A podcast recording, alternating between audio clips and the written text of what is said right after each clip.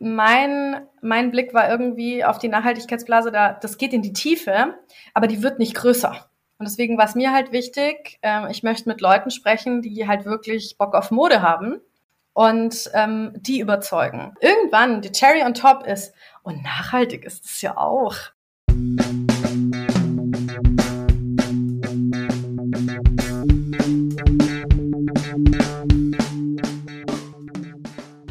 Moin und herzlich willkommen zu Fair Fashion Talk, deinem Podcast über faire und nachhaltige Mode. Ich bin Sabine Paulsen, deine Gastgeberin und ich freue mich sehr, dass du bei diesem Podcast gelandet bist. Seit 2021 interviewe ich regelmäßig interessante Persönlichkeiten oder auch Organisationen aus dem Bereich Fair Fashion bzw. nachhaltige Mode. Es macht mir unheimlich viel Spaß, mein Wissen und meine Erfahrungen über mein Herzensthema mit dir zu teilen. Und vielleicht kann ich auch dich dadurch motivieren und dafür begeistern, diese wichtigen Themen in deinem Alltag mit einzubinden und zu berücksichtigen. Jasmin Huber hat 2020 Redress Kollektiv, eine Online-Plattform für das Line und Fairline von hochwertiger Mode gegründet. Eine nachhaltige Alternative zum Massenkonsum und der Wegwerfkultur. Man muss nicht mehr alles selber besitzen. Hier passt der Spruch absolut, Sharing is Caring. Ich unterhalte mich mit Jasmin darüber, wie das System funktioniert, was das Besondere an WeDress ist und sich Nachhaltigkeit ganz einfach damit umzusetzen lässt. Also, wenn du auch schon mal überlegt hast, die Bekleidung zu leihen für einen besonderen Anlass oder doch einfach nur mal so, dann darfst du diese Folge auf gar keinen Fall verpassen. Hallo Jasmin, herzlich willkommen zu meinem Podcast Fair Fashion Talk. Schön, dass du da bist. Hallo liebe Sabine, ich freue mich sehr dabei zu sein. Ich freue mich auch, dass du dir Zeit genommen hast. Ähm, Jasmin, genau. Wir fangen gleich mal an mit deiner Vorstellung. Du sagst gleich erstmal, wer du bist, was du machst und warum ich dich wohl hier eingeladen habe. sehr, sehr gerne. Also ich bin Jasmin ähm, und bin die Gründerin und Geschäftsführerin von Readers Collective. Wir haben im März 2020 als ähm, Peer-to-Peer-Marktplatz für das Leihen und Verleihen von hochwertiger Mode angefangen um es einfach zu sagen, es ist so eine Art Airbnb für hochwertige Mode. Das heißt, Privatpersonen können sich untereinander Kleidung leihen und verleihen. Und äh, man muss aber dazu sagen, wir bewegen uns jetzt gerade Schritt für Schritt in die Richtung B2B. Geschäftsmodell, das heißt, mehr und mehr Marken auch tatsächlich dazu zu befähigen, selbst in den ähm, Rentalmarkt einzusteigen. Ach guck, das war mir nämlich tatsächlich auch noch gar nicht klar, dass ihr wirklich so auf der privaten Ebene erstmal angefangen hattet und noch gar nicht mit Brands irgendwie gestartet seid. Doch, tatsächlich, das war der Ursprung. Man muss aber dazu sagen, wenn ich sage März 2020, klingelt bei uns allen, glaube ich, was. Ne? Da war Pandemiebeginn. äh, so surreal. Ähm, mhm. Und es war halt super schwer, zu dem Zeitpunkt an Privatpersonen und deren Kleidung, Kleidungsstücke ranzukommen. Ne? Also wir waren alle im Lockdown und äh, nicht wirklich willig, äh, Menschen bei uns irgendwie reinzulassen. Und dementsprechend haben wir gesagt, gut, wir müssen jetzt aber irgendwie unsere Angebotsseite auf die Straße bekommen, weil wenn du kein Angebot hast, dann wird auch nie jemand kommen und Nachfrage erzeugen. Und dementsprechend sind wir auf die ersten Marken zugegangen die ja zu dem Zeitpunkt genau diesen Need hatten, nämlich sichtbar zu sein, neue Absatzwege zu erschließen. Und da kamen wir, glaube ich, recht gelegen und äh, ja, inzwischen sind es 45 Marken und Modeunternehmen, mit denen wir arbeiten und darüber eben dann auch das Learning, okay, Community ist gut, aber B2B ist noch besser. Hm. Und die Marken, die ihr online habt, das sind aber nicht nur, äh, sag mal, Fashion-Marken, das sind auch wirklich, also ist alles so ein bisschen gemischt einfach. Ja. Und da habt ihr dann eigentlich den, ja, den nachhaltigen Aspekt dann genommen, okay, wir bringen sozusagen dann eher kreislauffähige Produkte auf den Markt, egal ob es jetzt ähm, aus Bio-Baumwolle ist oder auch vielleicht konventioneller Baumwolle, einfach den Gedanken, okay, Langlebigkeit ähm, in die, ja, in diese Phase reinzubringen. Absolut korrekt. Und das liegt vor allem und insbesondere daran, dass unser Fokus auf hochwertige Mode, also Qualitätsmode äh, liegt. Warum? Ähm, wenn man sich den ganzen Rental-Prozess anschaut, dann geht es ja primär darum, ein Kleidungsstück ganz oft tragen zu können, ganz viele Menschen glücklich zu machen, ganz viele Tragezyklen zu erzeugen und darüber dann eigentlich den Neukauf zu verhindern ne? und damit auch den, den, die Überproduktion und die, den Überkonsum. Und das kannst du halt tatsächlich nur machen mit Produkten, die für ähm, Leitzyklen über zwei bis drei Mal hinausgehen. Und das sind jetzt weder Fast-Fashion-Anbieter, klar, Das sowieso nicht. Ähm, aber das sind halt jetzt nicht auch per se nur Luxusgüter oder nachhaltige Labels. Ja, weil, seien wir uns ganz ehrlich, es gibt auch nachhaltige Labels, die Produkte produzieren, die nach zwei, dreimal tragen einfach nicht mehr so in Shape sind. Das heißt, was wir tun, ist, wir kuratieren tatsächlich sehr stark und wenn wir mit einem Unternehmen arbeiten, ähm, dann gehen wir ganz klar ins Sortiment, sagen, das funktioniert, das funktioniert nicht, das wird jemand mieten, das eher nicht. Ja? Und dann gehen wir in so einen Testzyklus, machen das mal vier Wochen, lernen und dann bauen wir das Sortiment aus. Und habt ihr vorher euch mal bei euren Kunden, Kundinnen, also bevor ihr die Plattform gemacht oder du die Plattform online gegeben hast, mal gefragt, was würden so Kunden, Kundinnen mieten, leihen, wo da eher so die Tendenz dann hingeht?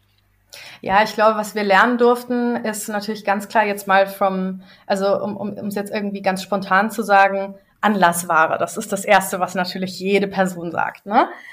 Ähm, damit haben wir auch angefangen. Also sprich, ähm, Anlassmode, jetzt ist Anlassmode ein sehr breiter Begriff. Ja? Wenn wir im deutschsprachigen Raum äh, das Wort Anlassmode verwenden, dann haben die meisten gleich Hochzeit. Ne? Das ist ja nett, aber von Hochzeiten werden wir jetzt nicht, äh, werden wir uns nicht über Wasser halten können. Ja? Das heißt, du musst anfangen, den Begriff äh, Anlassmode ein bisschen breiter zu verstehen. Und ein Anlass ist eigentlich alles, ähm, das dir als Privatperson als Konsumentin das Gefühl vermittelt, oh, ich muss jetzt losrennen und muss mir was Neues kaufen. So. Und dann muss man sich anschauen, okay, ist das was, was, äh, was, was wirklich auch Leih, äh, ein Leihartikel sein kann? Ja, das können jetzt Roben sein, ja, ganz klassisch jetzt im Ball, in der Ballsaison. Aber es können natürlich auch Sachen sein, die ich für einen Brunch trage, die ich auf einer Bühne trage, die ich für ein Event äh, im Business-Kontext trage. Also es gibt so viele Anlässe und das kann auch über eine Date Night ähm, bis hin zum, ja, wie gesagt, dem Ladies Brunch gehen. Ja, und was wir aber lernen durften, ist, dass das im deutschsprachigen Raum ganz schwierig ist anzubringen. Warum? Die Leute sehen unsere Kleidung und dann sagen sie, boah, das sind so tolle Teile und ach so toll und das ist alles so smart. Und dann kommt natürlich die Frage, ja, aber wann trage ich das denn? Ich gehe ja nirgendwo hin, wo ich jetzt solche fancy Sachen tragen kann. So. Und das ist natürlich dann die Krux, ne? Was machst du dann? Klar, und natürlich, wenn ihr in Corona gestartet seid, Anlässe gab es ja dann leider wirklich nicht so viele. Nee, eigentlich ja so gar nicht erstmal. Da hattet ihr echt erstmal eine Hürde irgendwie, die ihr bewältigen musstet. Ne? Aber absolut Anlass wäre auch für mich, also ich muss auch leider gestehen, ich habe es auch noch nie ausprobiert, das zu mieten, aber äh, ich würde oder ich nehme es mir auch immer wieder vor, dass ich sage, okay, wenn Hochzeit, obwohl wir sind leider momentan nicht mehr in der Generation, dass so viele bei uns auch heiraten im Freundeskreis tatsächlich, aber ähm, das kann ich mir halt auch super gut vorstellen, dass du mal für genau für einen besonderen Anlass, weil ähm, die ähm, die Info finde ich auch mal sehr witzig. Das kann man, glaube ich, mal von Greenpeace auch. Das Party-Top, das ist ja der, so der SUV unter den Klamotten. Der wird 1,4 Mal oder so im Leben getragen. Und das ist natürlich perfekt. Das ist ja totaler Schwachsinn, ähm, sich Absolut. dafür was extra zu kaufen. Und sowas kann man sich natürlich perfekt irgendwie mieten. Ja, also. absolut. Und ich, ich glaube, es ist wichtig, ein einen Einstiegsartikel zu haben, ja, und das kann gerne mal die Hochzeit sein, das kann das Partytop sein. Und üblicherweise, wenn eine Person das mal probiert hat und verstanden hat, boah, das ist echt cool und das ist nicht kompliziert, ja, dann äh, bleiben die Leute auch. Also wir haben eine extrem hohe Retention Rate, auf die wir auch sehr, sehr stolz sind, weil das natürlich auch bedeutet, okay, wenn die Leute einmal bei uns äh, also anklopfen, starten, dann bleiben sie auch, ja, und dann erzeugen sie für uns auch langfristig Wert. Ähm, aber diese, diesen Foot in the Door, wie man, wie man so schön sagt, das ist ganz wichtig, den zu kriegen. Und da gibt es natürlich ganz viele Themen, ja. Einerseits, ähm, dass einfach alternative Konsummodelle viel zu wenig Sichtbarkeit haben. Das ist ein strukturelles Problem, das wir einfach haben in unserer Gesellschaft und in unserer Region, in der wir leben aber natürlich auch, dass wir ähm, das Thema Anlass einfach oder Hochwertigkeit auch in Deutschland vor allem und in Österreich ganz anders leben und verstehen. Was meine ich damit, wenn man sich anschaut, ähm, wie, wie viel Geld wir pro Artikel gerne ausgeben in Deutschland, ähm, pro Kleidungsstück? Das ist sehr wenig. Also wir sind in, in eine Gesellschaft, die sehr auf gut und günstig funktioniert. Das ist einfach im Essen so, ja, also von der Güteklasse, wie wir einkaufen. Ähm, und das, das zieht sich natürlich bis in den Modebereich, ja. Das ist auch der Grund, warum Shein jetzt hier so, äh, so gut startet, ja, und mhm. funktioniert. Also es hat nicht, es ist, es sagt sehr viel darüber aus, außerhalb unserer Blase, wie wir funktionieren, wie wir einkaufen, wie wir konsumieren. Mhm. Eher Masse dann halt teilweise auch, ne? Anstatt halt Qualität einfach. Korrekt, ja. ja. Das stimmt. Aber jetzt kommen wir erstmal nochmal auf dein System zurück. Ähm, weil wir wollen natürlich gleich jetzt irgendwie schon mal, äh, damit der erste Schritt nicht so schwer wird, schon mal ein bisschen das beschreiben, wie das denn funktioniert. Ähm, genau, erklär doch mal, wie das ähm, ja vonstatten geht, wenn ich jetzt was bei dir äh, mieten möchte. Also ich versuche es mal so einfach wie möglich zu sagen. Ähm, jede Person von uns, die schon mal Vinted, Vestia Kollektiv, Rebel oder irgendeine andere Second-Hand-Plattform benutzt hat, ähm, so funktioniert auch Rental, nur mit dem äh, kleinen Cherry on top, dass das Produkt nicht bei mir bleibt, sondern ich trage, mein Happy Moment habe und wieder zurückgebe. Ja, das heißt, du registrierst dich, du suchst dir den Artikel aus, den du haben willst, äh, selektierst den Zeitraum und dann gehst du ganz normal wie bei jedem anderen Online-Shop zum Checkout, bezahlst sicher natürlich. Und dann geht's los mit, okay, das Produkt wird mir zugeschickt ähm, oder wenn man in derselben Stadt ist, dann kann man sich natürlich auch treffen. Und äh, dann trage ich's, hab hoffentlich ganz viele tolle Momente damit. Und äh, in dem Moment, wo es lästig wird, nämlich nach dem Tragen, äh, wenn wir dann nicht wissen, was damit tun, äh, geht's zurück. Und sei es für den unangenehmen Fall, dass man das Kleidungsstück doch auf irgendeiner Feierlichkeit oder so irgendwie beschmutzt. Das kann ja, also da, das ist so ein bisschen so bei mir, glaube ich, so ein bisschen diese Hemmschwelle, wo ich dann denke, oh Gott, äh, also ich bin jetzt nicht der Obertollpatsch irgendwie, aber es kann ja irgendwie immer mal passieren, dass du dann halt ein bisschen verkrampft vielleicht mit diesem Artikel umgehst, weil du denkst so, oh Gott, nee, da darf irgendwie jetzt auch gar kein Krümel drauf oder so. Also wie kann man sich davor denn ähm, schützen oder was gibt's da für, eine, für eine Lösung? Also ich glaube, das hat auch damit zu tun, wenn man das einmal gemacht hat, dann verfliegt das, glaube ich, ein Stück weit. Ähm, ich kann es absolut nachvollziehen, ähm, in dem Moment, wo man sozusagen ein Kleidungsstück hat oder einen Artikel, der einem nicht gehört, ne, dann ist man äh, da natürlich einfach ein bisschen äh, vorsichtiger. Ganz einfach beantwortet, äh, alle Artikel sind über die Plattform versichert. Ähm, wir haben tatsächlich unsere eigene äh, Absicherung jetzt gebaut weil es kein Versicherungsmodell da draußen gibt, das unseren Fall zu einem Kostenpunkt abdenkt, der irgendwie wirtschaftlich ist. Also am Ende des Tages sind wir ein Unternehmen und wir haben Versicherungsangebote bekommen und die waren so äh, außerhalb von allem, äh, dass wir gesagt haben, das können wir nicht machen.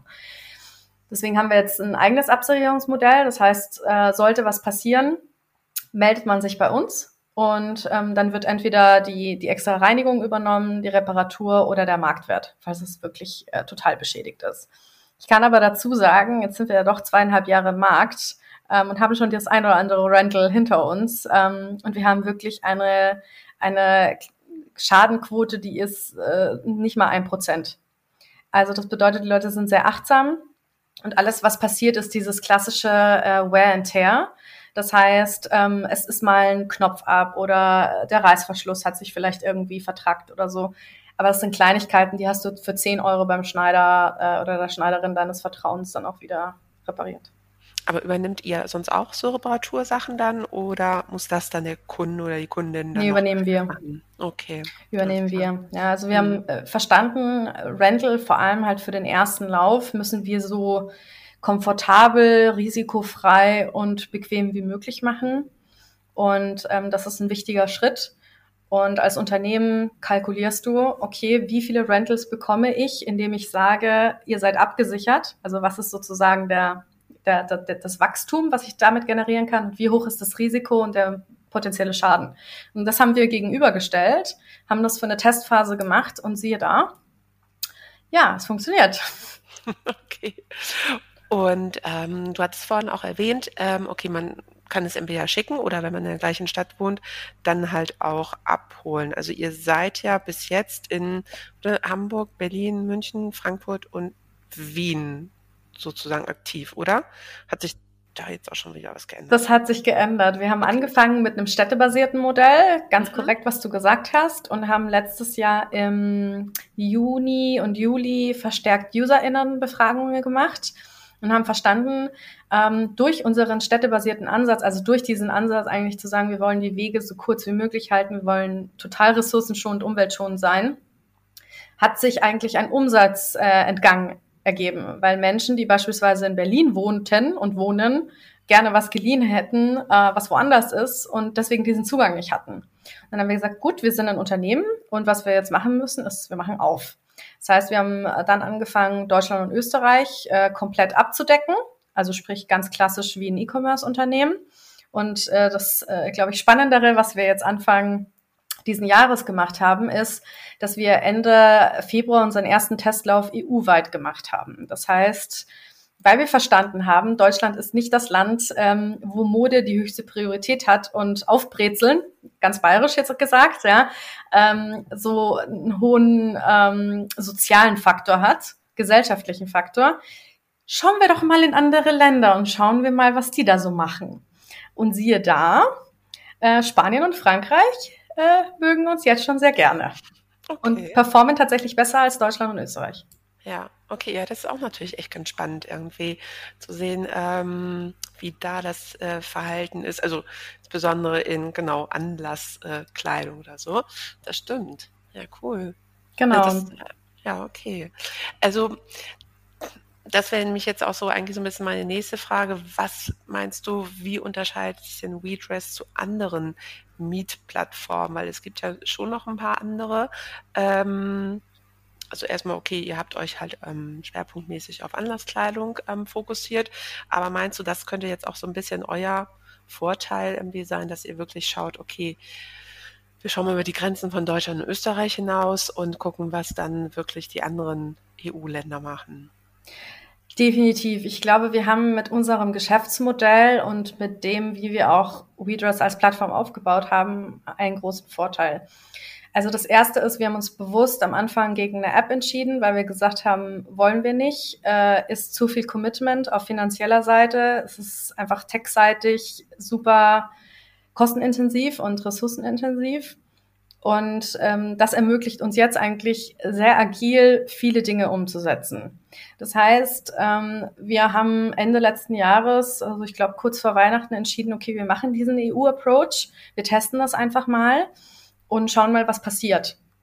Und ich glaube, das ist auch etwas, was uns, ohne das jetzt im Detail zu wissen, wie natürlich andere Rental Companies da ihr, ihr Business machen, ähm, ich glaube, das ist was, was uns auch sehr stark unterscheidet. Dadurch, dass wir auch sehr klein sind noch äh, und sehr agil sind, können wir sehr, sehr marktnah agieren.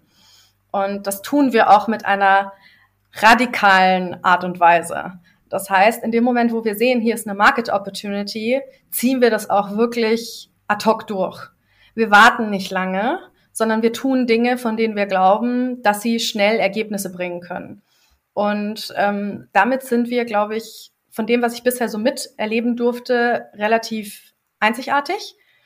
Und das hat viel mit dem Team zu tun, auch mit dem Team-Hintergrund. Wir sind halt auch sehr divers, ähm, um dir mal einen Hintergrund zu geben. Ich bin natürlich nicht alleine da in diesem, äh, in diesem Boot, sondern haben noch Roman dabei, der unser CTO ist, der einfach Mitte 40 ist, zwei Kinder hat, auch ganz anders in seinem, also der führt ein ganz anderes Leben und ähm, dementsprechend musst du anders denken. Also das alleine führt dazu. Und dann haben wir Julia, die ursprünglich aus Brasilien ist, seit sechs Jahren in Berlin wohnt und auch nochmal einen ganz anderen Engel mit reinbringt. Und all das führt sehr stark dazu, dass wir diversifiziert Entscheidungen treffen. Und jede Person, die mir jetzt sagen möchte, Diversität in einem Team hat keinen positiven Impact, muss ich hier ganz klar sagen, ist nicht der Fall. Weil hätten wir zwei Leute, die denken wie ich, wären wir nicht, wo wir sind. Also es macht viel aus. Mhm. Das kann ich mir auch gut vorstellen. Macht ja auch, ist ja auch irgendwie logisch, oder? Macht ja sehr, also ich weiß jetzt nicht, wer sowas eigentlich sagen oder behaupten sollte. Gibt es leider immer noch, ja. Echt krass. Ja. Nee, weil natürlich, das bringt ja dann halt, ähm, ja, das, das Bunte in, äh, in solche Prozesse halt rein, einfach, ne? Wie du schon sagst, wenn drei Personen hast, die in die gleiche Richtung denken, ähm, hilft dir das nicht wirklich viel. Und, und dann, wenn ihr dann auch noch so mutig seid und sagt, okay, wir probieren das jetzt auch aus, wir testen das jetzt halt einfach auch. Gut, wenn es dann nicht funktioniert, ja, gut, dann stampft man es wieder ein und geht einen anderen Weg. Ähm, ich glaube, das bringt halt auch viel und vor allem auch die Community mitzunehmen, dass man halt Umfragen macht irgendwie und schaut, okay, was wollen wollen die Kunden, die Kundinnen draußen. Ich glaube, das ist dann halt auch wichtig, dass man auf die Wünsche dann auch eingeht. Absolut. Und ich glaube, ein ganz wichtiges Unterscheidungsmerkmal, ähm, was uns auch immer wieder gespiegelt wird, ist, werden sehr oft nach unserer Zielgruppe gefragt. Und ähm, in dem Moment muss ich immer schmunzeln, weil die meisten Menschen würden jetzt von mir Gen Z als äh, Antwort erwarten. Kann ich leider nicht liefern, bin ich froh, dass ich das nicht liefern muss. Ähm, unsere Zielgruppe beginnt tatsächlich äh, 30, also Ü30. Äh, unsere älteste Kunde ist, glaube ich, 75. Ähm, und ähm, das wären so diese klassischen Millennials oder älter. Und ähm, das Interessante daran ist, äh, klar, Gen Z ist eine wichtige Generation, aber ich halte ehrlich gesagt nicht viel davon, äh, alles auf eine Generation abzuwälzen, die jetzt plötzlich irgendwie alles kitten soll. Das funktioniert nicht. Vor allem, weil diese Menschen, Kinder, Enkel, Geschwister ähm, und Personen im Umkreis von anderen sind, die jetzt das Geld haben und die jetzt eigentlich auch die, also abgesehen von der finanziellen Freiheit, auch tatsächlich, ähm, sag ich mal, die Lebens Erfahrung haben, andere Entscheidungen zu treffen. Gib dir ein Beispiel. Ich hatte letztens äh, war eine ein, ein, ein, eine 16, 17-Jährige da, die suchte für ihren äh, für irgendeinen Ball äh, von der Schule suchte die ein Kleid und ihre Mama hat gesagt, Kind, leih dir doch das Kleid. Und genau das ist, was wir wollen. Weil überlegt doch bitte mal alle, wie wie ihr mit euren Entscheidungswegen aufgewachsen seid. Also je nachdem, was eure Eltern gemacht haben, eure Geschwister gemacht haben, euer soziales Umfeld gemacht hat, so werdet ihr agieren. ist doch ganz logisch. Und warum sollen wir dann anfangen, immer an Gen Z irgendwie rumzubohren, die doch auch nur irgendwie versuchen, ihr Ding zu machen und, und so viel Verantwortung abzuwälzen, wo doch eigentlich die älteren Generationen jetzt eigentlich mal im Zug wären und äh, zu tun. Also es kann natürlich von beiden Seiten auskommen. Ne? Also ich habe das auch schon oft ähm, mitbekommen, dass eher dann die Jüngeren ihren oder die Kinder den Eltern dann noch irgendwie was beibringen und sagen, Mensch, geht doch mal in die Richtung. Aber so ist es natürlich schön, wenn von beiden Seiten gelernt werden kann.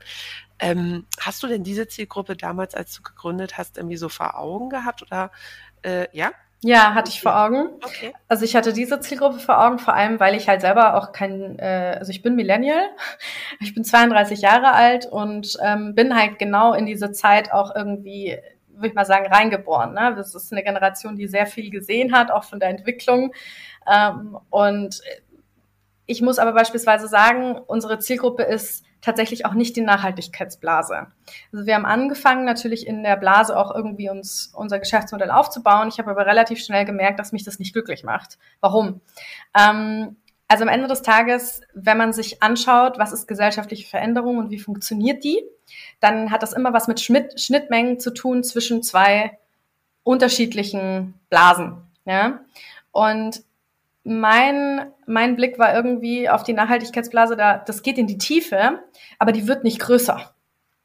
Und wir müssen so viel größer werden und ähm, wir müssen Menschen erreichen, die wir, glaube ich, durch so eine sehr tiefgehende, fast schon teilweise philosophische Diskussion nicht erreichen, weil die sind raus in dem Moment. Da spielen ganz viele Faktoren mit rein. Und deswegen war es mir halt wichtig, ähm, ich möchte mit Leuten sprechen, die halt wirklich Bock auf Mode haben und ähm, die überzeugen. Und wir überzeugen die tatsächlich nicht mit Nachhaltigkeit, sondern bei uns läuft es im Regelfall so, ah, geile Teile, ach, das macht so viel Sinn, das ist ja richtig smart, da kann ich ja Geld sparen ähm, oder Geld verdienen. Und dann irgendwann die Cherry on top ist, und nachhaltig ist es ja auch. Ja, also da hast du diesen, ne, diesen Wohlfühlmoment. Und das will ich haben. Weil Nachhaltigkeit ist dafür bezahlen wir wenig Geld. Und das ist, glaube ich, auch das, was wir in den letzten Monaten jetzt sehr stark sehen durften.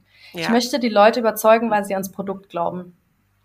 Da hast du auch recht. Also Nachhaltigkeit ist leider immer noch beim Kauf wirklich noch zweit, wenn nicht sogar drittrangig. Es ist halt das Teil an sich, wie es aussieht und der Preis und dann, gut, wenn es dann noch was kann, äh, dann ist es toll. Top.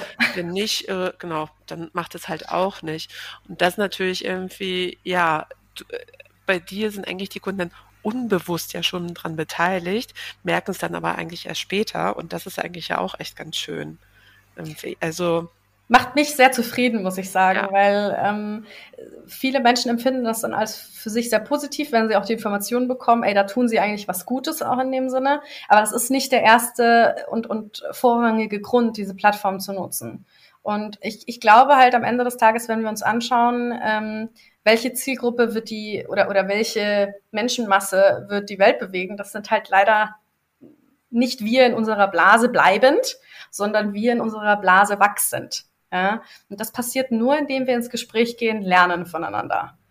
Und machst du denn auch noch zusätzlich so eine Art ja, Aufklärungsarbeit oder ähm, ja, weiß ich, irgendwelche nicht Workshops, aber Trainings oder ich weiß jetzt gar nicht, Best Practice Beispiele, dass du da nochmal sagst, so, okay, euch konnte ich jetzt noch nicht überzeugen, aber guck doch mal, das und das, den positiven Impact könnt ihr damit erzielen. Also gehst du in, ich weiß es nicht, in, geht man da in Unternehmen um dort, weil du sagtest ja auch von einer Firmenveranstaltung, dass man dafür dann ja auch wieder die Leute animieren könnte zu irgendwelchen besonderen ähm, Events da, die, sich dann was auszuleihen. Oder hast du da schon mal irgendwie solcher, sowas geplant oder umgesetzt? Also, ähm, erstens ja, wir betreiben sehr, sehr viel Bewusstseinsarbeit, einfach auf den Kommunikationskanälen, die uns zur Verfügung stehen. Und unser Themenuniversum ist sehr groß. Also das geht jetzt tatsächlich über Reuse und, und Rental hinaus. Da, ist ganz, da steckt ganz viel drin. Da geht es um Inklusion, um Diversität. Also einer unserer Kernwerte von WeDress ist zum Beispiel, ähm, Diversität und Inklusion zu fördern im Modeumfeld. Abgesehen von Nachhaltigkeit, ähm, ein Thema, das total unterrepräsentiert ist. Ähm, also sprich, wir such, versuchen natürlich unsere Kommunikationskanäle, die auch stetig wachsen, zu nutzen. Und zwar auf eine, ich versuche es immer sozusagen unaufdringliche Art und Weise. Ähm, wir hören sehr oft von unserer Community, cool, das habe ich noch gar nicht gewusst. Ach, danke, ja, wow, ähm, habe ich noch gar nicht gewusst. Also das sind eigentlich so die Feedbacks, die ich toll finde, weil das auch bedeutet, okay, wir verändern was. Ne? Also ähm, durch Sichtbarkeit schaffst du Bewusstsein und dann geht die Reise los darüber hinaus, ähm, und ich glaube, das hat sehr viel mit meinem Hintergrund zu tun. Äh, ich habe halt als Beraterin und Auditorin gearbeitet im Nachhaltigkeitsumfeld und, und Kreislaufwirtschaftsbereich und habe das Ganze halt irgendwann mit Change Management verbunden, weil ich mir halt irgendwann dachte, ist ja nett mit diesen ganzen Tools und all diesen Regulatorien, aber die Leute musst du halt bewegen, ne? weil wenn du halt die Leute nicht bewegst, dann stagniert halt das gesamte System. Und meine große Leidenschaft sind Menschen und äh, wie ich von denen lernen kann und, und vice versa.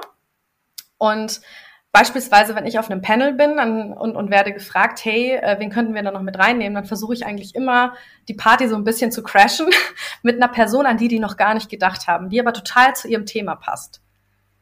Und das funktioniert recht gut. Und das funktioniert natürlich mit, äh, mit Panels gut. Das funktioniert mit Plattformen wie jetzt einem Podcast gut. Also alleine dadurch, dass ich dieses Thema jetzt hier platziere, hat das ja eine gewisse Reichweite. Ja, und wird vielleicht ja. das erste Mal bei irgendjemanden da draußen Klick machen. Mhm. So. Und ähm, wenn es jetzt um Workshops und dergleichen geht, ja, machen wir hier und da, ist aber jetzt aktuell noch nicht mein Fokus. Habe ich aber sehr viel gemacht natürlich in meiner Vergangenheit. Mhm. Ja gut, aber dann hast du es ja auch so ein bisschen für dich implementiert, okay, wie kann ich dann halt äh, andere Leute, die noch nicht in der Blase sind, mitnehmen und sie davon halt überzeugen, das ist mal auszuprobieren und äh, sich darüber Gedanken zu machen. Ne? Immer, mhm. immer. Also ich glaube, ich sehe mich halt selbst als äh, wandelndes Sprachrohr dafür und das halt auch mit sehr viel Liebe, Leidenschaft, aber auch mit Verstand. Also ich glaube, es ist halt ganz wichtig, wenn man ein sehr idealistischer Mensch ist, und der bin ich, ähm, aber ich bin trotzdem in einem kapitalistischen System aufgewachsen. Das heißt, du musst halt irgendwie diese zwei Welten zusammenbringen. Kennst du schon Yesango, The New Fair? Das ist unser Online-Shop für nachhaltige Produkte. Mit Yesango möchten wir nachhaltigen Brands eine weitere Plattform bieten, ihre Geschichte zu erzählen und dir wertvolle nachhaltige Produkte vorzustellen. Du findest neben Fair Fashion, nachhaltigen Schmuck, Schuhe, auch innovative und kreative Home- und Lifestyle-Artikel. Wir legen sehr viel Wert auf Transparenz und daher ist es uns wichtig, dir die Marken und deren Produkte mit interessanten Informationen vorzustellen und dich somit bei deinem bewussten Konsum zu unterstützen. Das ein oder andere Brand hast du vielleicht auch schon einmal in einem Interview in meinem Podcast gehört. Schau doch einfach mal vorbei. Vielleicht findest du bei Yesango dein neues Lieblingsbrand. Den Link findest du in den Show Notes. Und du hast dir doch bestimmt bei deiner Gründung oder ähm, ja, davor wahrscheinlich schon, ähm, mal festgelegt gehabt, okay, welche Ziele, welche Werte möchtest du mit WeDress auch abbilden? Hat sich daran eigentlich jetzt im Laufe der Zeit ein bisschen was geändert? Hat sich das in irgendeine andere Richtung entwickelt oder bist du da so, sagen wir, deiner Linie irgendwie oder deinen Vorstellungen treu geblieben? Also ich glaube, meinen Grundvorstellungen bin ich treu geblieben, aber durch die Menschen, die natürlich zu mir gefunden haben auf dieser Reise und, und die auch zu Readers gefunden haben, hat sich das halt stetig entwickelt. Das ist, glaube ich, auch nicht zu vermeiden, wenn man, wenn man das auch irgendwie äh, da noch annimmt. Ähm, das heißt, ich gebe dir mal ein Beispiel, wo es, wo es, wo es recht interessant wurde. Wir waren, äh, das war 2020, ich glaube Ende 2020, und es ging darum, wir müssen jetzt für InvestorInnen, weil wir damals auch eine, eine erste Runde, ähm, Finanzierungsrunde gemacht haben, müssen wir zeigen, okay, dass wir irgendwie jetzt Traction haben. Also sprich zeigen, dass es einen Markt gibt für dieses Geschäftsmodell in der Mitte, äh, inmitten einer Pandemie. So. Und ich kann mich erinnern, ähm, ich habe ein Gespräch mit Julia gehabt, eben die, die Person, die bei uns das Marketing macht und eigentlich für die gesamte Marke WeDress zuständig ist, gesagt hat, Jasmin, ich verstehe das aus einer Marktperspektive, aber ich glaube, wir würden was tun, was total gegen unsere Werte spricht, ähm, weil wir wollen ja eigentlich Konsum ins Positive verändern. Und was wir jetzt gerade von Menschen wollen würden, wäre, dass sie was mieten, obwohl sie es gerade nicht brauchen. Also erstens, wir hätten gar keinen Blick dafür, was eigentlich in der Welt gerade stattfindet. Also wir würden so tun, als wäre Rental das, was die Welt jetzt braucht, obwohl gerade so viel einfach an Existenzen und, und, und ja, und, und Leben vor die Hunde gegangen ist. Ähm, also sprich, das ist ganz, was mir ganz wichtig ist, ist diese intern tatsächlich auch herausgefordert werden und zuzuhören. Und ähm, nachdem wir dieses Gespräch geführt haben, war ganz klar für mich, nee, machen wir jetzt nicht sondern was wir jetzt machen ist, wir, wir suchen uns andere ähm, KPIs, Kennzahlen, mit denen wir zeigen können, dass wir tatsächlich einen Markt haben. Und wenn der nicht reicht, dann äh, müssen wir weiter weitersuchen. Und es wird der Moment kommen, wo die Menschen wieder Lust haben und dann werden wir da sein. Was ich damit meine ist, ähm, man fängt mit was an und dann wird man durchgehend gechallenged, weil in, du, du fängst halt mit einer Vorstellung an und dann kommt eine andere Person dazu und sieht es ganz anders wie du. Und das ist wichtig. Und ähm, ich glaube, ein Wert, der sich halt sehr, sehr verstärkt hat bei uns im Unternehmen, ist ähm, tatsächlich Inklusion und Diversität, was ich vorhin schon sagte, weil wir uns natürlich sehr oft mit der Frage konfrontiert gesehen haben, hey, wie ist das eigentlich mit Plus Size auf eurer Plattform? Und ähm, ich sehe da immer nur die und die äh, Größenrange. Und wir dann natürlich sagen mussten, Leute, äh, wir können halt euch auch nur anbieten, was Modemarken und auch Privatpersonen teilen wollen und können. Und es ist nun mal so, die High-Quality Fashion Bubble macht halt leider einen schlechten Job im Sinne von Plus Size. Das ist so, ja.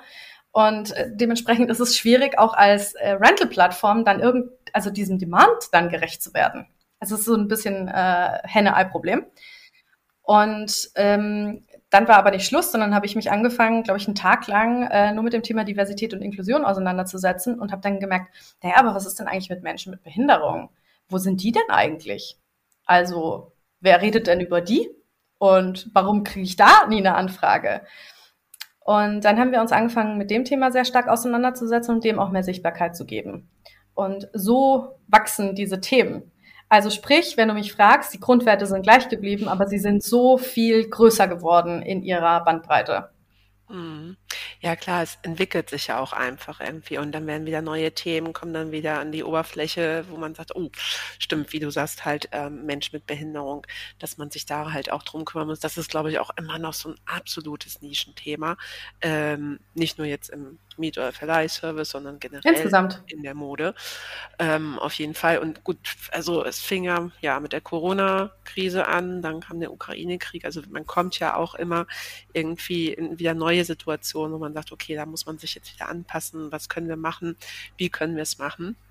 Ähm, das ist schon, ja, als Gründerin gar nicht wirklich so einfach irgendwie. Also da hast du schon einige Herausforderungen gehabt, glaube ich, die ihr euch dann sogar stellen musstet.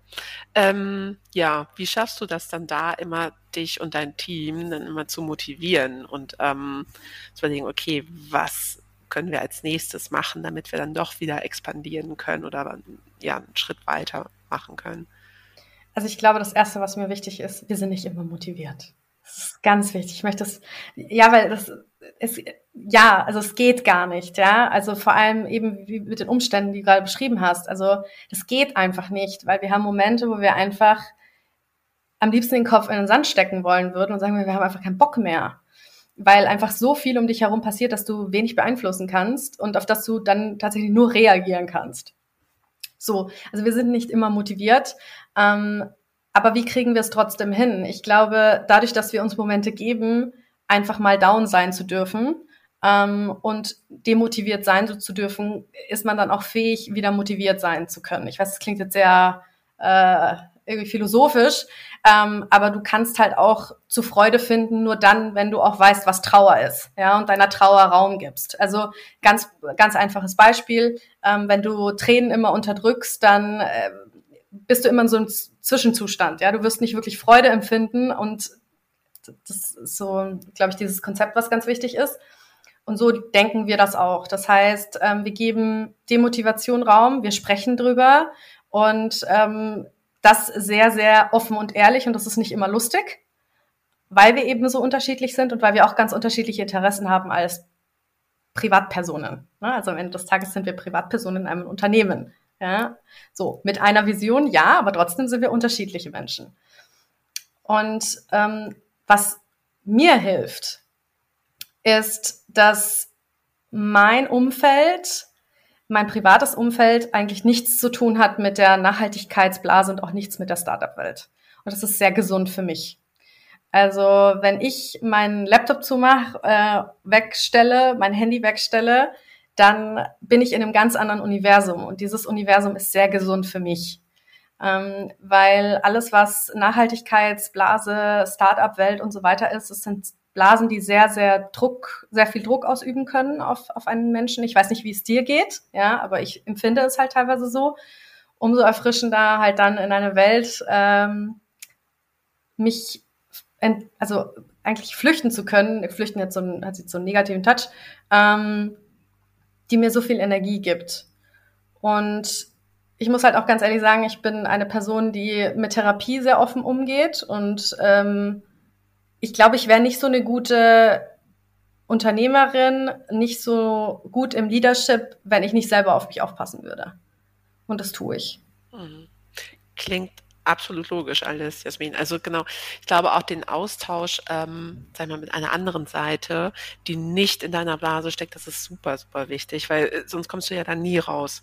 Also ich muss mich da auch manchmal dann zurückhalten, dass ich dann nicht wieder irgendwann doch wieder über Nachhaltigkeit rede und ähm, manchen geht das dann ja auch mal auf den Keks, dass man da ständig irgendwie drüber redet und ähm, will ja auch gar keinen irgendwie jetzt ähm, zu einem besseren bekehren oder so, aber es, man beschäftigt sich halt so viel mit dem Thema und deswegen hilft das, glaube ich, einfach, dass man mal einfach über ganz, ganz andere Sachen dann noch redet. Und daraus können natürlich ja auch dann wieder Ideen entstehen, die einem dann auf der anderen Seite dann wieder helfen. Und ähm, das kann ich gut nachvollziehen dass dir das absolut wichtig ist, ja. Sonst kommt man da ja gar nicht mehr raus. Ja, absolut. Und, und das ist aber, glaube ich, was, dass man gerade in diesem Unternehmerinnenstrudel ähm, gerne mal vergisst, weil da geht's ja die ganze Zeit darum, platzier dich, positionier dich, sei sichtbar. Und das, das ist ein Fulltime-Job. Das ist nichts, was du mal zwei Stunden am Tag machst.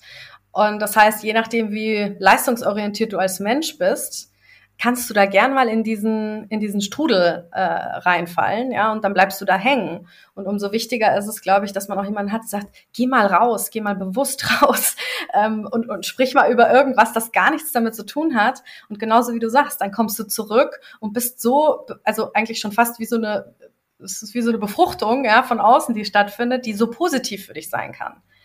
Aber du musst halt mal loslassen können. Und ich glaube, für uns Frauen, jetzt gerade nochmal um die Frauenthematik aufzumachen, ist das noch schwieriger, weil wir das Gefühl haben, wir müssen achtmal sichtbarer sein als Männer da draußen. Ja. Also es ist ganz, ganz wichtig das auch, auch das mit dem Netzwerken halt genau dann irgendwie präsent sein ja. und sich austauschen. Genau, das war vor ein paar Jahren halt irgendwie immer noch nicht so. Und jetzt hat man das Gefühl so, okay, ich muss überall irgendwie mich vernetzen und ähm, genau zeigen, dass ich da bin, was man kann. Und ähm, absolut, das ist nochmal doppelt so anstrengend. ja. ja. Also ich glaube, es macht viel aus, wie sehr du dich tatsächlich um deine eigene mentale Gesundheit kümmerst, was auch immer das bedeutet. Das ist ja für viele Menschen sehr unterschiedlich auszugestalten und das ist auch gut so. Ähm, aber für mich ist es ganz klar, meine Säulen sind Therapie, meine Säule ist absolut äh, Zeit außerhalb dieser Blase zu verbringen. Also zum Beispiel, ich, also ich bin verheiratet und mein Mann hat nichts mit dieser Blase zu tun. Ich bin so dankbar dafür. Und wir hatten schon viele Diskussionen am Anfang unserer Beziehung, wo ich gesagt habe, ja, würde es nicht irgendwie mehr Sinn machen, wenn du einen Lebenspartner hättest, der auch da drin wäre? Und ich gesagt, um Gottes Willen, ja, weil dann äh, wäre ja dann nie Stopp in meinem Hirn. Und das ist nicht gesund. Also am Ende des Tages sind wir Menschen mit ganz vielen Hüten und Rollen. Und jede Rolle braucht mal Pause.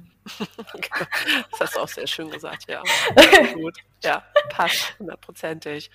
Ähm, aber jetzt nochmal zu deiner Blase nochmal zurückzukommen. Natürlich, du hast auch noch das Unternehmen, was heißt Rent, Rent, Rent. Äh, Rent übernommen. Äh, wie bist du da jetzt noch eigentlich dann dazu gekommen?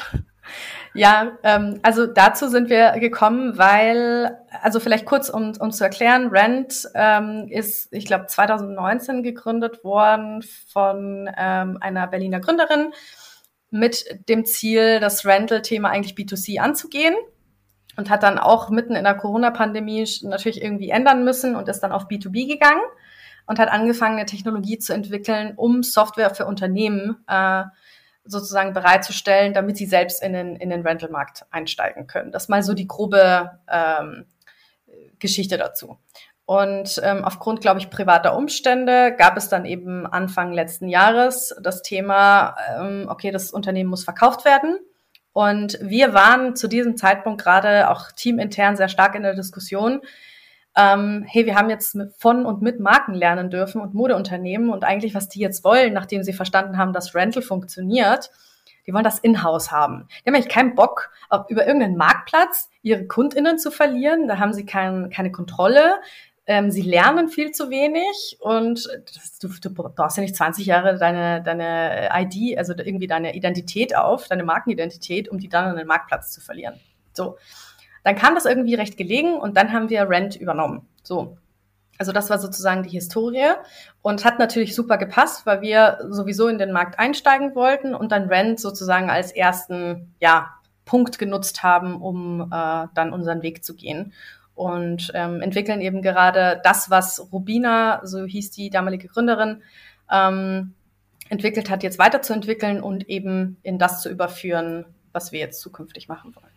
Okay, also hast du jetzt dann sozusagen noch ein zweites Standbein, wenn jemand halt äh, auf seiner eigenen Plattform halt einen Mietservice dann anbieten möchte, könntest du die ähm, na, Software dazu dann sozusagen anbieten. Genau. Also mhm. das ist tatsächlich was, an dem wir gerade sehr stark arbeiten, weil das, was mhm. wir gekauft haben, war sozusagen nur eine Mini-Version davon. Also das wäre jetzt nichts, was man hätte man richtig verkaufen können. Was wir aber gekauft haben, war sozusagen das Grundkonzept, die Kontakte und so weiter. Das ist ja auch schon mal wichtig.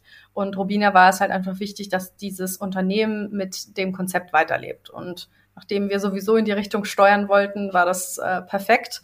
Und ähm, wir befinden uns tatsächlich gerade in der Finanzierungsrunde, um eben dieses B2B White Label Produkt, äh, so nennen wir es, ähm, dann auch eben groß zu machen und zu vermarkten. Mhm. Ja, auch spannend cool. Ähm, Wahnsinn, also du bist ja auch wirklich rundum wirklich sonst noch beschäftigt. Ähm, irre. Ähm, wie hast du denn sonst deinen nachhaltigen Konsum, wie hat der sich denn eigentlich verändert, so seitdem du Redress hast? Oder hast du vorher auch schon viel gemietet, getauscht mit Freunden irgendwie? Ist daraus dann eigentlich so ein bisschen auch ähm, die Idee entstanden oder hat sich das jetzt auch wirklich in den letzten Jahren bei dir irgendwie nochmal ganz anders entwickelt? Es ist äh, so spannend, dass wir heute sprechen, denn heute jährt sich ja der Zusammensturz von Rana Plaza. Und dieser Tag hat mein Leben verändert. Ähm, auf sehr vielen Ebenen, äh, wie ich es heute, äh, wie ich heute lernen darf. Also Rana Plaza hat damals 2013 mein, meine, mein kleines Modeuniversum ein bisschen äh, ja, äh, zusammenbrechen lassen. Äh, ich war so eine klassische H&M-Tante, ja, ganz viel Geld ausgegeben. Äh, mein höchster Wert aber war schon immer Gerechtigkeit und passt halt gar nicht zusammen, ne? So und habe dann tatsächlich von jetzt auf gleich umgestellt auf erstens nur mehr nachhaltige Modelabels, was 2013 erinnern wir uns Mhm. ja, das also es war ja. So üppig, nee. nee. Und, und, und, auch wirklich, also ich war halt schon immer ein sehr modehungriger Mensch. Ganz unbefriedigend, ja, für mein Auge und für alles. Und das heißt, ich habe versucht, auf nachhaltige Labels umzustellen, ganz viel Secondhand. Also ich glaube, ich war eine der ersten Nutzerinnen wahrscheinlich von Vinted, Vestiaire Kollektiv, Schieß mich tot. Habe ich da so durchgewurschtelt. Ja? Und das Problem ist nur, wenn du diesen Modeappetit hast und den halt irgendwie, also den kriegst du halt nicht gezügelt, ja, dafür gibt's halt keine Diätpille oder so. Ähm, und, und dann hast du halt diesen Anspruch an Nachhaltigkeit, dann clasht das unentwegt zusammen. Und ähm, nachdem ich damals äh, ja eben in der Beratung war, hatte ich jetzt nicht so viel Raum für, für Unterre mein eigenes Unternehmen, hatte aber dann irgendwann die Idee, naja, also ich bin ja immer mal irgendwo und möchte was tragen, von dem ich aber weiß, ich trage es eigentlich nur einmal, weil it's just for the moment. Ähm, und dann habe ich Secondhand gekauft. Und während ich es Secondhand gekauft habe und mich gefreut habe, geil, ich habe es gefunden, ich bin so ein Hunter, ähm, war ich schon wieder damit beschäftigt, mir darüber Gedanken zu machen, wie ich es verkaufe. Das ist ein Riesenpain. Also wenn irgendjemand da draußen uns zuhört, äh, der oder die genauso denkt wie ich, also es ist, war furchtbar, weil du, du, du hast diese Vorfreude auf das Kleidungsstück, du trägst es und bist aber in dem Moment eigentlich schon wieder damit beschäftigt, okay, wie werde ich es los? Ähm, wie werde ich es los, möglichst ressourcenschonend ähm, und mit wenig Wertverlust? Hm. Das ist schwierig. Hört sich ganz schön anstrengend an, ja. Super also weil du kommst dann nicht raus aus diesem Kreislauf genau. dann einfach, ne? Korrekt. Und das war, das ist mein Pain. Und ich finde das einfach so lustig, dass wir in unserer ähm, Konsumdiskussion ganz wenig über das sprechen, was da, was nach dem Kauf kommt. Diesen Pain. Wir haben Dinge, mit denen wir eigentlich nichts anfangen können, die wir nicht wertschätzen, ähm, die wir loswerden wollen. Das ist ein riesen Pain. Und der hat so wenig Sichtbarkeit und das war mein großes Thema. Und dann dachte ich mir, okay, was gibt's denn jetzt hier für, für Mietoptionen? Äh, ähm, weil Miete war natürlich dann irgendwie das nächst offensichtliche. Und dann habe ich geguckt und war sehr enttäuscht von dem Angebot, weil ich mir gedacht habe, nee, also das äh, befriedigt mich jetzt auch nicht ästhetisch.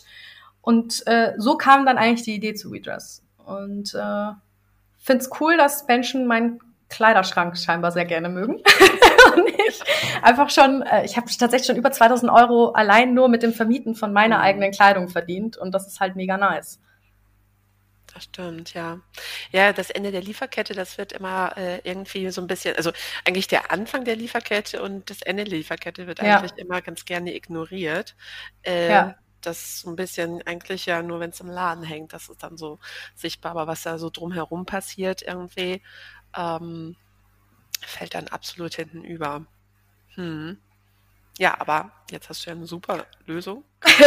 Nicht nur für dich, für ganz, ganz viele andere. Aber nochmal ganz kurz, du hast, oder Redress ist bis jetzt nur für Frauen, ne? Für Männer noch nicht, ne? Ja, ist noch nicht für Männer, weil es einfach vom, vom Marketing, von der Customer Journey ist, äh, ist Einkaufen von Männern ganz anders strukturiert. Mhm. Ja, die kaufen ja eher mal so auf Nutzbasis ein. Bin ich gut anlassbezogen, ja, ist dann mal ein Anzug, aber das ist dann halt auch, ähm, ja, selten, das stimmt, ja. Ja, und da gibt's ganz tolle Möglichkeiten. Also ich kann nur sagen, mein Mann, äh, also wir haben letztes Jahr geheiratet, hat seinen Anzug, äh, seinen Hochzeitsanzug geliehen, ja. Ähm, und, und zwar aus einem ganz tollen Shop hier in Hamburg. Ähm, also großartig, ja. Der ist da rein, da gab's die Beratung, der war fertig äh, angezogen, top, ja. Das ist, was ein Mann will. Ja, also so kauft man ein und so holst du den auch ab. Das können wir als Online-Plattform gar nicht liefern. So, und ich glaube, das, das muss man darin realistisch auch sehen. Okay, was, also was ist sozusagen, was wäre mein, mein, mein Case für Rental für den Mann? Macht das Sinn? Können wir das liefern? In dem Moment, wo du sagst, nein, let it go. Ja. Und eine vielleicht ganz interessante äh, psychologische Komponente, die wir haben, ist, wir glauben daran, mal schauen, ob sich das bestätigt, dass äh, dadurch, dass wir jetzt primär Frauen ansprechen, dass auch irgendwann über die Frauen die Männer kommen. Also erstens werden sie neugierig. Ähm, Männer mögen tendenziell Dinge, die smart sind, äh, smart sind, ja, oder mit denen man Geld verdienen kann und die irgendwie ökonomisch Sinn machen. Und es ist halt so, dass Frauen dann doch noch tendenziell sehr viel Einfluss darauf haben, wie ein Mann oder eine männlich gelesene Person sich kleidet.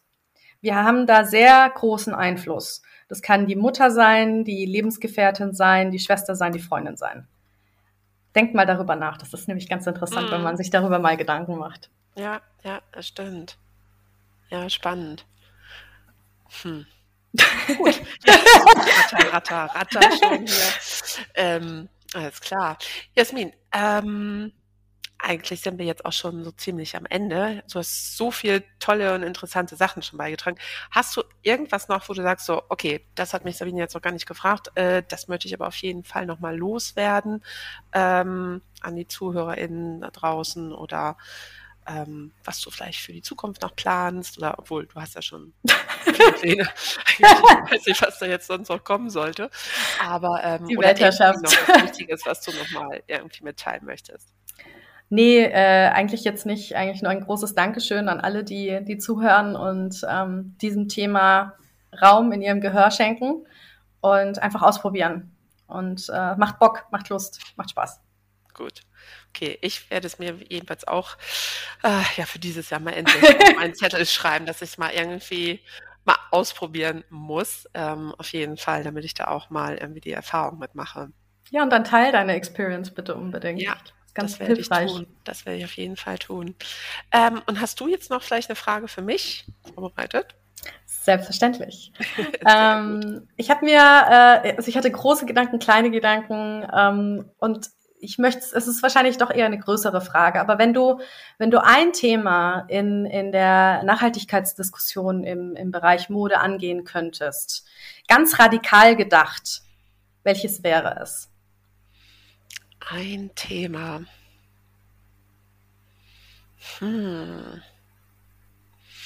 Gerade eben schon gedacht, so an Transparenz. Also ich glaube,